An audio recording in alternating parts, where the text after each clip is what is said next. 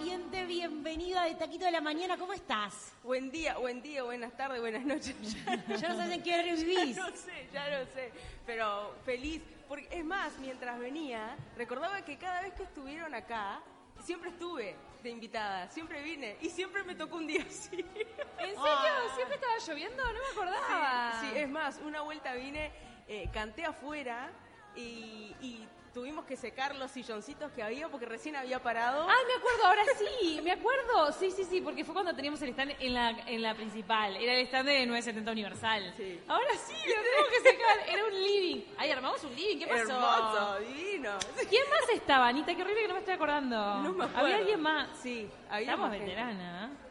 Pero No, Vos no, tenés habla por 30 vos. años. Anita, te tenés que Habla acordar. por vos. Anita y yo tenemos unos frescos 30 años, somos unas mujeres jóvenes, fresquísimos. Y que no mujer- los aparentamos Nada, es es nada, es nada. Parecemos veinteañeras, es más, 18, 19. Nos piden la cédula para entrar porque pensaron que éramos menores. Sí, es por eso que les piden la cédula, no, por lo de la vacuna. No es tu caso. No, no, no, a mí no me la pidieron. Señora, pase, te dije. A ella dijeron, señora, señora, pase, pase, pase. Es cabañera, pase, señora, pase. Caballera. Anita, vos sos dueña de casa acá en la Expo Prado. Siempre tocás, por ejemplo, vas a tener un espectáculo acá Sí. En esta ocasión. El sábado 18 voy a estar acá al lado, en la Peña Valdés. Voy a estar ahí con, con parte de la banda. Vamos a estar este, cantando algunas canciones. Vas a Eh, hacer un acústico más chiquito, ¿no? es- y sí, sí, porque con todo el bandón que yo tenía, eh, no sé cuándo voy a volver a tocar Claro. con todo ese bandón. Claro. Vos tenés un- una banda como de ocho, ocho integrantes cuando haces el Sí, espectáculo ocho hijos, pleno. te entendí. Yo dije, ay, no. Mirala. Es un montón. Contanos un poco cómo está integrada tu banda, cómo te has readaptado este, también a lo que es la pandemia. A- Vos decías, bueno, vengo a hacer algo más chiquito.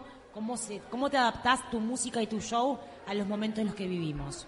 En realidad, bueno, todo este tiempo me dediqué más que nada a meterme dentro del estudio, grabar, grabar, grabar, generar muchísimo contenido y ahora poco a poco venimos sacando esas canciones. Eh, claro, yo, digamos, soy un artista de festivales del interior, entonces tengo un equipo en total entre técnicos y que esto que lo otro, somos 14 personas. Y hoy mover esa cantidad de gente es muy difícil, sobre todo porque los festivales todavía no se han reactivado. Eh, si bien, bueno, entonces tuve que armarme, digamos, este, algo un poco más, sí, algo un poco más chiquito, eh, porque recién donde están habilitados los espectáculos son en los boliches o cosas más chicas, entonces se genera como un espectáculo más íntimo. Eh, hacer teatro es más que nada por, por estar de vuelta con la gente, pero no es algo que económicamente nos sirva a los artistas, sobre todo por el aforo limitado. Entonces, bueno, hay muchos factores que hay que tener en cuenta y, y más allá de que las ganas están de volver, bueno, ver también qué es lo que nos sirve a todos. Decías lo importante que son para vos los festivales y estas fiestas enormes que se hacen en el interior, sobre todo del país, y que cuando vos eh, eh, arrancaste a cantar, puede ser que soñabas y visualizabas un espectáculo en el Parque de Durazno. Sí, en el parque de, de En la hispánico, en el Sí. hispanidad. Ay, me cambié el Hispánico. nombre, es el casi, bar casi, parque, casi. Es, es donde se hacía el Pins and Rock. es- Claro. Pero antes del Pins and Rock era el folclore lo que gobernaba ahí. Exacto, Sí. exacto. Y, y bueno, lo soñé muchísimo. De hecho, eh, todavía recuerdo ese sueño. Qué lindo. Teniendo ocho años y jugaba frente al espejo, cualquier espejo. El espejo del baño, el espejo del cuarto de mis padres. Este, Y cantabas fuerte, así con esa potencia Sí. que tenés ahora. Sí, gritaba más que nada. Y Después la voz se va domando. Y tu familia eh, te lo fomentó, te, te, Sí, te adelante. Sí, incluso eh, la típica, había alguna reunión familiar, este, ya sacaban las guitarras y qué sé yo, y bueno, que cante Anita. Y, y por más que no dijeran que cante Anita, yo ya me paraba con las manitos atrás, me va a tocar en cualquier momento mi Ay, turno, y ahí cantaba. De hecho, este, hay muchas canciones que cantaban mis padres, mis tíos, que yo pensaba que eran de ellos, y después me enteré que no, que eran de Horacio Guaraní, Claro. que eran de Pepe Guerra. Señora, ¿usted pensó que su Claro. familia eran, eran Yo unos dije, ¿qué familia tengo? La canción del tío. No, señora, ese ese Pepe Guerra. Claro. Ah, ¿no era mi viejo? No, no era su Qué viejo. gracioso. ¿Y, y cuándo fue el momento en el que dijiste, ah, esto puede ser mi carrera, puede ser mi vocación, más allá de, de- de la pasión que te movía hacia el canto? A los Folclórico. 15 años, a los 15 años por primera vez me, me presento en, en un concurso. Claro, ahora están las redes sociales, que es lo que te exponen muchísimo. Pero antes no, no había redes sociales, entonces yo de alguna manera me tenía que mostrar. Y lo que habían eran las redes Mar- martillazos, mira, porque te quieren, este, te están cerruchando el piso acá. Nadie, lo están escuchando. Es, es un efecto sonoro que tenemos, pero es porque en la Expo Prado están ultimando detalles, entonces están poniendo un cartel seguramente, y para que el cartel quede bien puesto están martillando. Ok. Porque pobre Anita está tratando de concentrarse en lo que está contando y como ta, ta, ta. Se escucha Bueno, a lo que iba. eh, entonces, Ahora eh, paralo. hice, hice, gracias. Salí Hice del el momento, Camila Civils. Dale, Anita. Hice el primer concurso cuando tenía 15 años. Eh, nunca había cantado para un público que no fueran mis tíos, mis Claro. abuelos, mis padres. Eh, entonces cuando vi por primera vez cómo la gente me aplaudió y me gustó, eh, más allá de que canté espantoso, porque es más, ¿Te parece? se me, sí, se me acercó gente que hoy en día me hace notas, pero se me acercaron para decirme, eh, esto no es para vos, no tenés futuro, dedícate a otra cosa. Wow. Eh, en vez de incentivarme y decirme... ¿Para hubo gente que te vio para atrás? Sí, en la primera vez que me paré arriba de un escenario. Era gente, cono- era gente conocida, Soleta, ¿sí? Sí. Bueno, y ahora que, que, que, que les garube finito. ¿No? Sí, Sí, lo- mirá. Te los has vuelto a cruzar, obvio. Sí, y como si nada, ¿eh? ¿A Yo- qué eran hombres? Sí. Obvio. sí. Y sí, como Eh. que era, porque en esa época más tipo era poco común una Claro. mujer con folclore, ¿no? No, aparte muy joven, porque estás contando eh, cómo has empezado en la música. Hoy tienes 30 años, pero muy joven. Y a los 8 ya estabas haciendo los domingos los shows familiares. Sí, sí. ¿A qué edad fue ese primer show que te presentaste?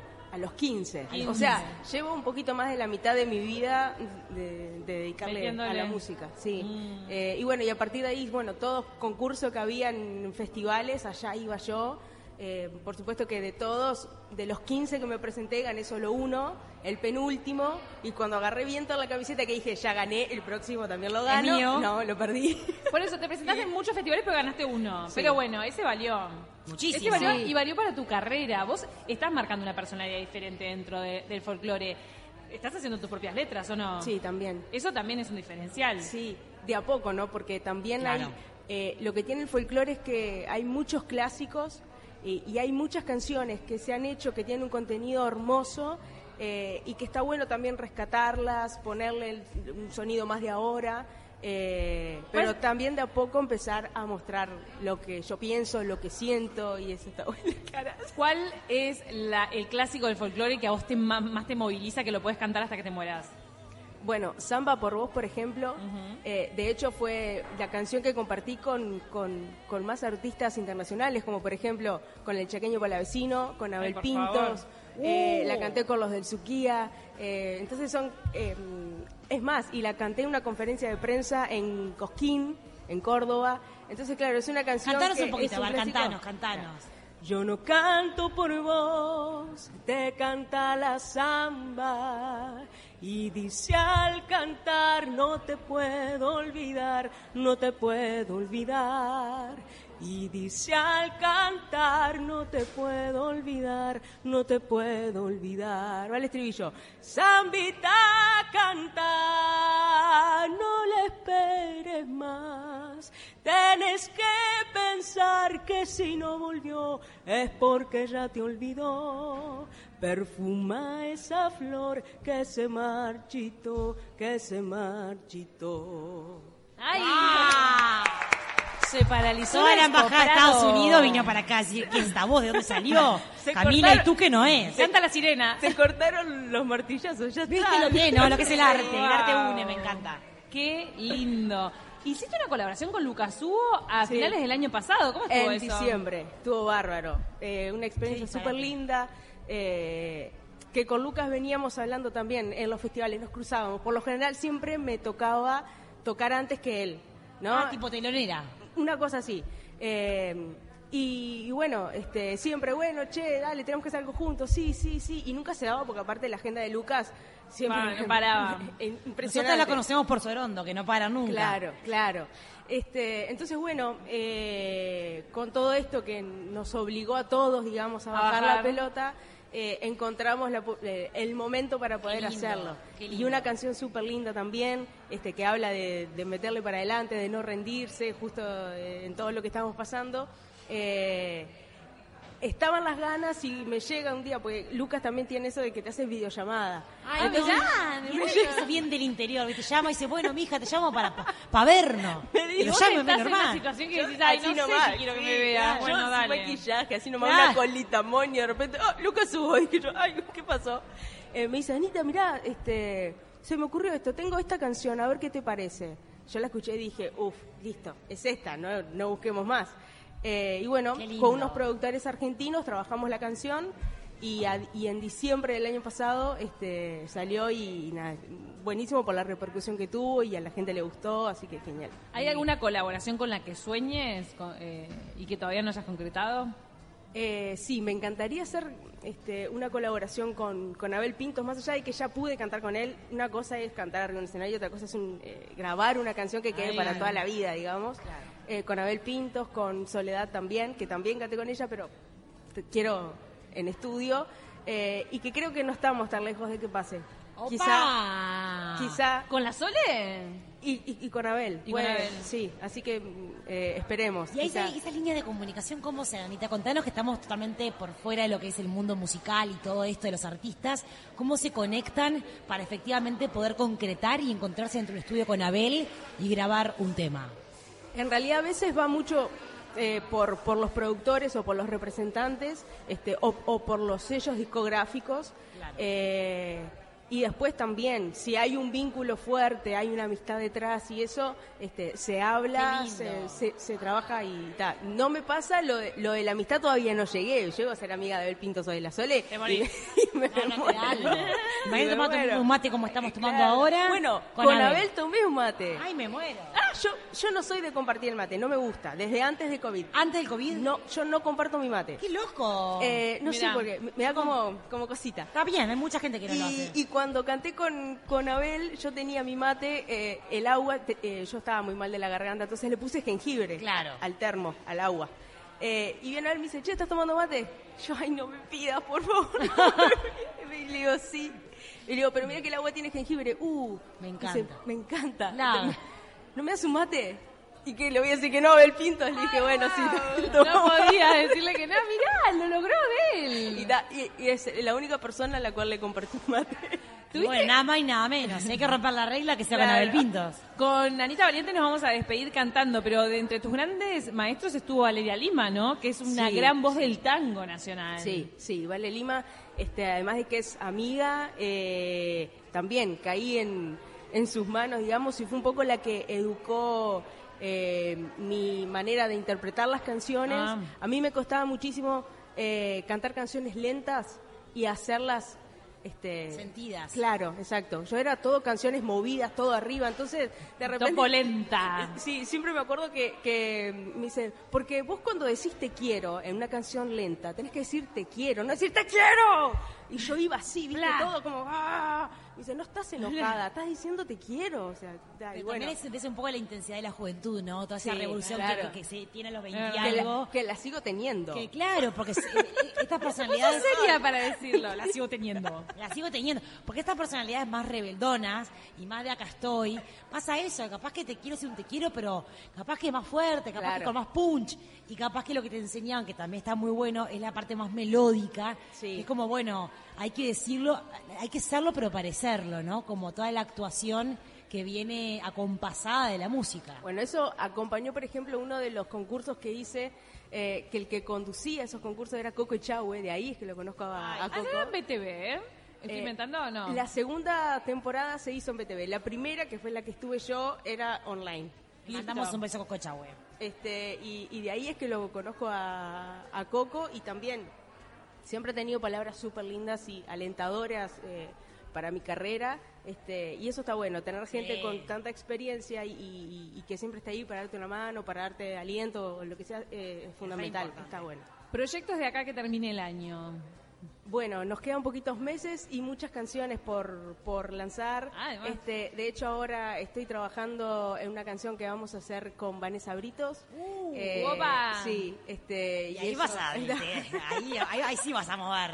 Ahí está bueno. Eh, igual vamos a, a fusionar un poco los estilos, ¿no? Buenísimo, Este, eh, y también ahora, a fin de mes, voy a hacer un lanzamiento de, de una canción que hice para el Festival de Durazno. Durazno cumple 200 años, entonces eh, a modo de, de- de homenaje al Festival Folclórico que tanto me ha dado, este, bueno, y- hice con un grupo de amigos una canción y la vamos a estar Una estrenando a fin de canción mes. de Durazno para Durazno, para el departamento, Para el festival. para el festival. Exacto. Dentro del marco de los 200 años es que la vamos a, a regalar. Y bueno, y, y también estamos eh, difundiendo el EP sinfónico, tres canciones que hice con, con el ensamble de la Orquesta Juvenil del Sodre. Qué y tres este, amigos invitados. Palabras mayores. Eh, Sole Ramírez es una de las invitadas, Sí, de la Martín casa. Piña y José Damiani. Este, bueno, por ahí estuvimos cada uno con, con- con una canción eh, y me di el gusto de hacer folclore sinfónico. Uf, Ay, Anita, no para. te vuela la bata con el folclore sinfónico, eh, por Dios. Buenísimo. ¿Con qué canción nos vas a dejar, Anita? Ya saben, la tienen que seguir en las redes para conocer y seguir todo esto que, que va a seguir brindando hasta fin de año, todo lo que va a estrenar y todo lo que está haciendo Anita que no para. ¿Nos vas a despedir con una canción? Sí, la- no sé cuál. Ay, cuál tenemos mucho. Yo estuve bailando, o sea, antes de que vos llegaras, yo estaba bailando folclore, Es escuchando las pistas tuyas. Entonces, capaz que la uruguayita. ¡Vamos! Ahí va. Sos vos. Yo soy yo. Recordar, entonces, ¿cuándo es que te van a ver eh, el acá? sábado 18. Sábado 18. Claro que la- no es este, es el otro. es el ¿A otro. qué hora, Anita? Eh, después de las 19. Sé que las reservas Te comes una parrilla están eh, agotadas, pero ya, ya- ya se agotaron. Ahora, el sábado a las 19 horas, yo tengo móvil para Telemundo, lo hago ahí, lo hago contigo. Perfecto. Mirá, Nos ya vemos ahí. Ya ya, me saco, me viene al pelo. Pero igual, que la gente pase porque el escenario es al aire libre, entonces pueden pasar por ahí, por más que no tengan las mesas. Así Perfecto. que están todos invitados que lo están escuchando acá al lado, en la Peña de Valdés, ahí vamos a estar. Me encanta. Entonces nos deja la uruguayita. Gracias, Anita, por esta visita en la Expo Prado. Ya sos un clásico cada vez que vamos a transmitir de acá. Tiene que venir Anita. Esta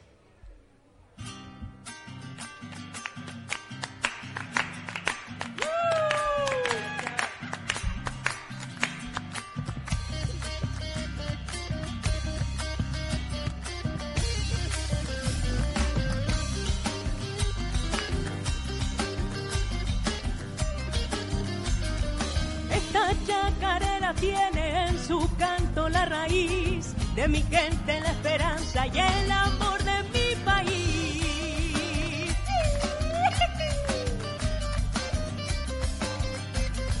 Esta chacarera nace con ilusión verdadera, agitando mil pañuelos por la paz de mis banderas.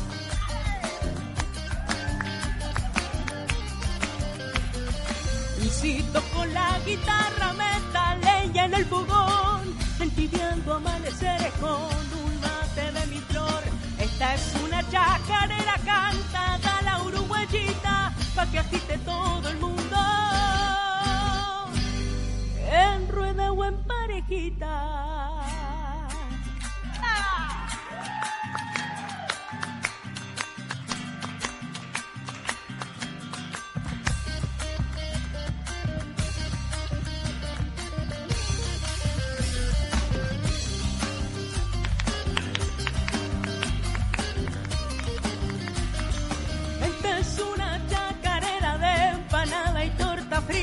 Frita para arrancar de madrugada en el prado si es que pinta.